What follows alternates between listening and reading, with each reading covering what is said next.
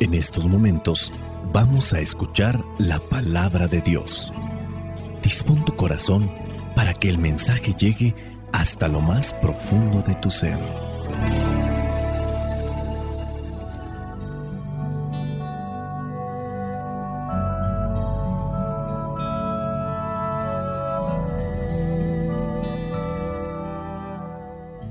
El Evangelio que la iglesia nos presenta para el día de hoy corresponde a Mateo capítulo 1 versículos del 18 al 24.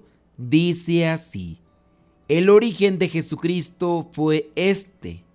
María su madre estaba comprometida para casarse con José, pero antes que vivieran juntos se encontró encinta por el poder del Espíritu Santo. José, su marido, que era un hombre justo y no quería denunciar públicamente a María, decidió separarse de ella en secreto. Ya había pensado hacerlo así cuando un ángel del Señor se le apareció en sueños y le dijo, José, descendiente de David, no tengas miedo de tomar a María por esposa, porque su hijo lo ha concebido por el poder del Espíritu Santo. María tendrá un hijo y le pondrás por nombre Jesús. Se llamará así porque salvará a su pueblo de sus pecados. Todo eso sucedió para que se cumpliera lo que el Señor había dicho por medio del profeta. La Virgen quedará encinta y tendrá un hijo, al que pondrá por nombre Emanuel que significa Dios con nosotros. Cuando José despertó del sueño, hizo lo que el ángel del Señor le había mandado y tomó a María por esposa. Palabra de Dios. Te alabamos, Señor. Escuchar tu palabra es inicio de fe en ti, Señor. Meditar tu palabra es captar tu mensaje de amor, proclamar tu palabra, Señor, es estar embebido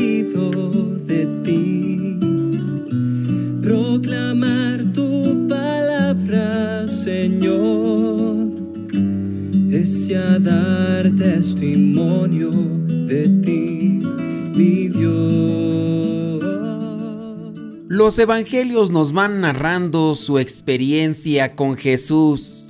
Es ahí que encontramos algunas diferencias. Por ejemplo, el Evangelio de Lucas, la historia de la infancia de Jesús, el capítulo 1 y 2, está centrada en torno a la persona de María. Ahora, aquí en este Evangelio de Mateo, que es el que nos corresponde el día de hoy, la infancia de Jesús, el capítulo 1 y 2, está centrado alrededor de la persona de José, aquel que es el prometido para casarse con María.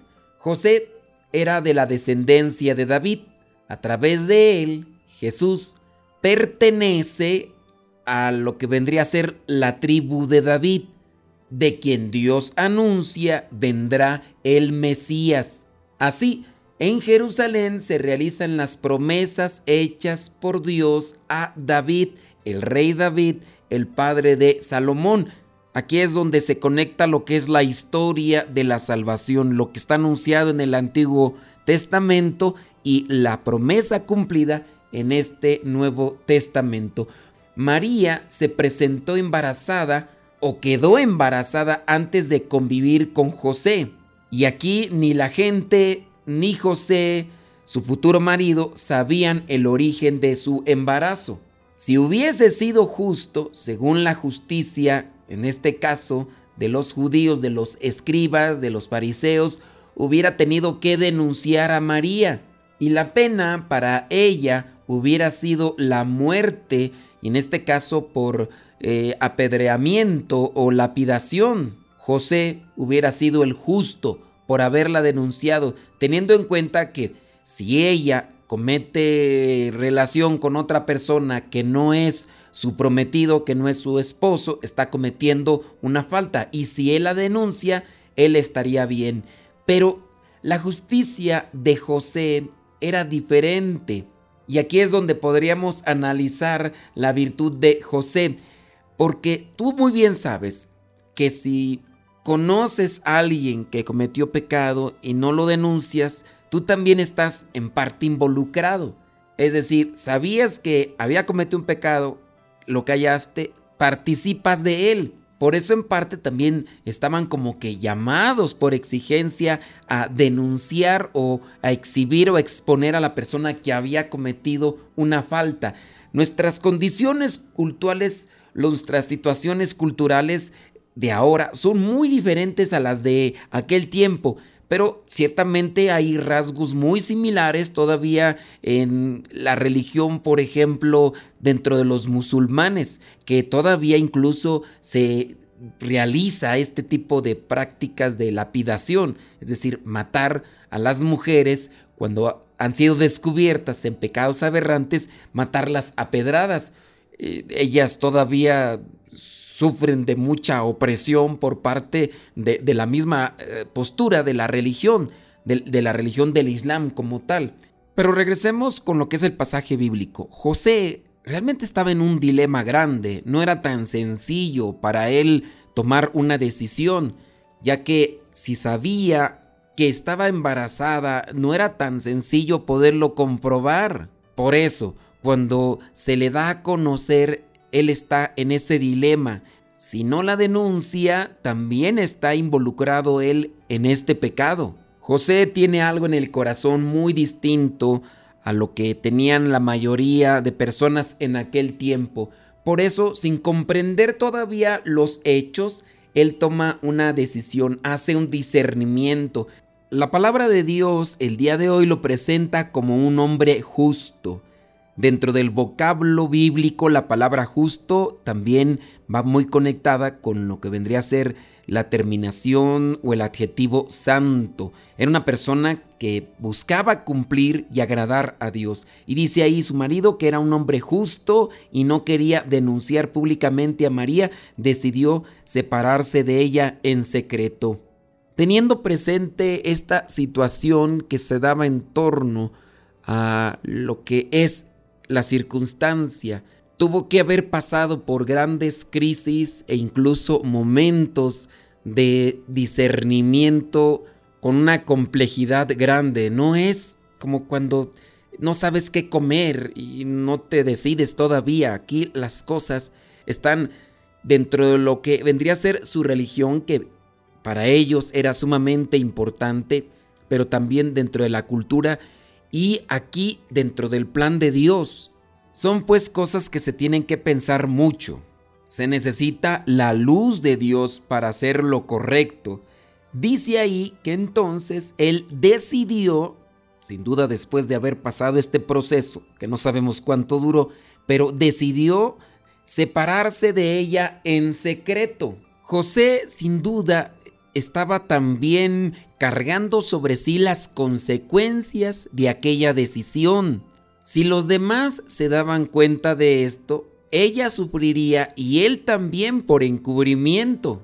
La ley era muy hostil, era muy pesada, la religión como tal.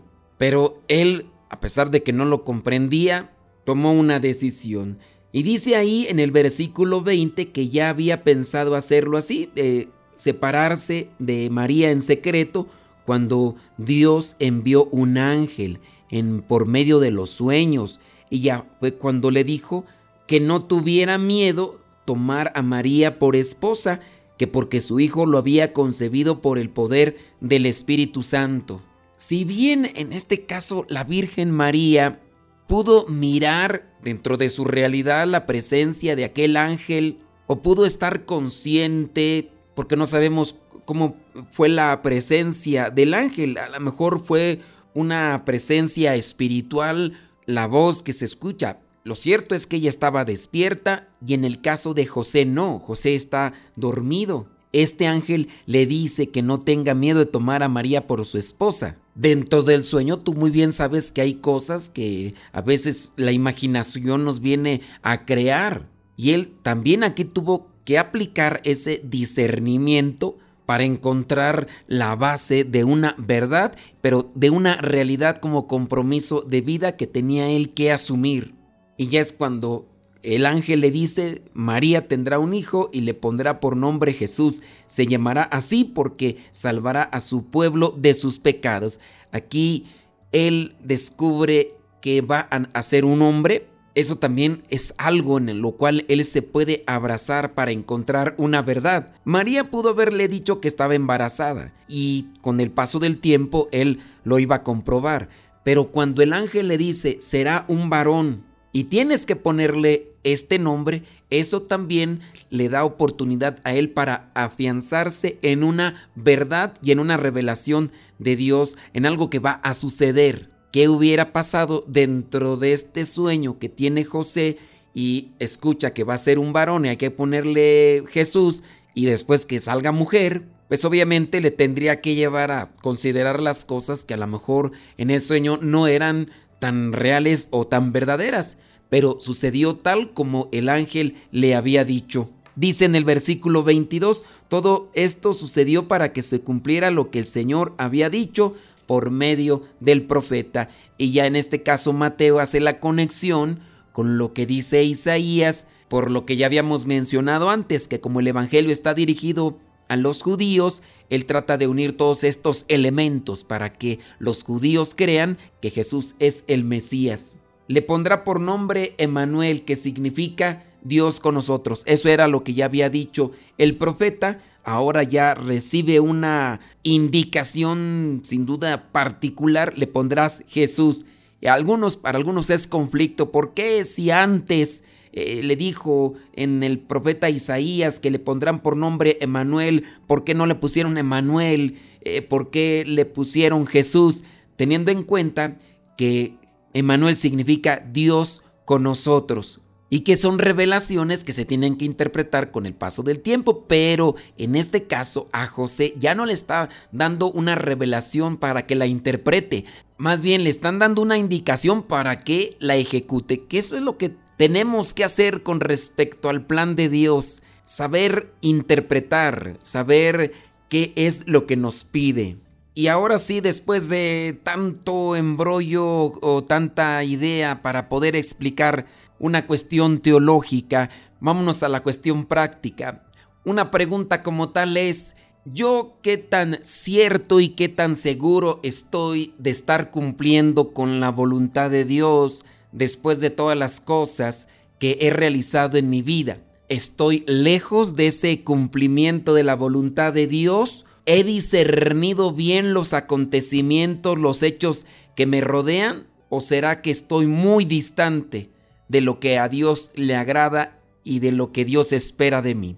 Todos tenemos que trabajar en eso y esforzarnos, pedir ayuda para poder agradar a Dios, pero al mismo tiempo para poder encontrar nuestra realización. Recuerden que en la medida en que cumplimos con la voluntad de Dios, nosotros nos realizamos. Soy el Padre Modesto Lule de los misioneros servidores de la palabra. La bendición de Dios Todopoderoso, Padre, Hijo y Espíritu Santo, descienda sobre cada uno de ustedes y les acompañe siempre.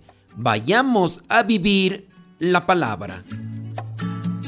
Lámpara tu palabra para mis pasos, luz en mi sendero.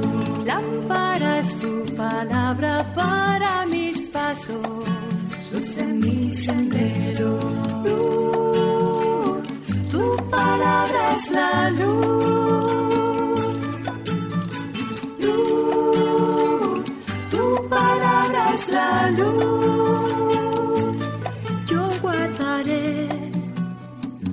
justos mandamientos.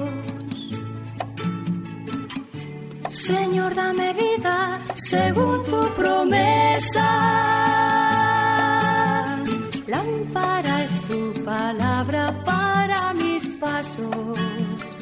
Mi sendero. Lámpara es tu palabra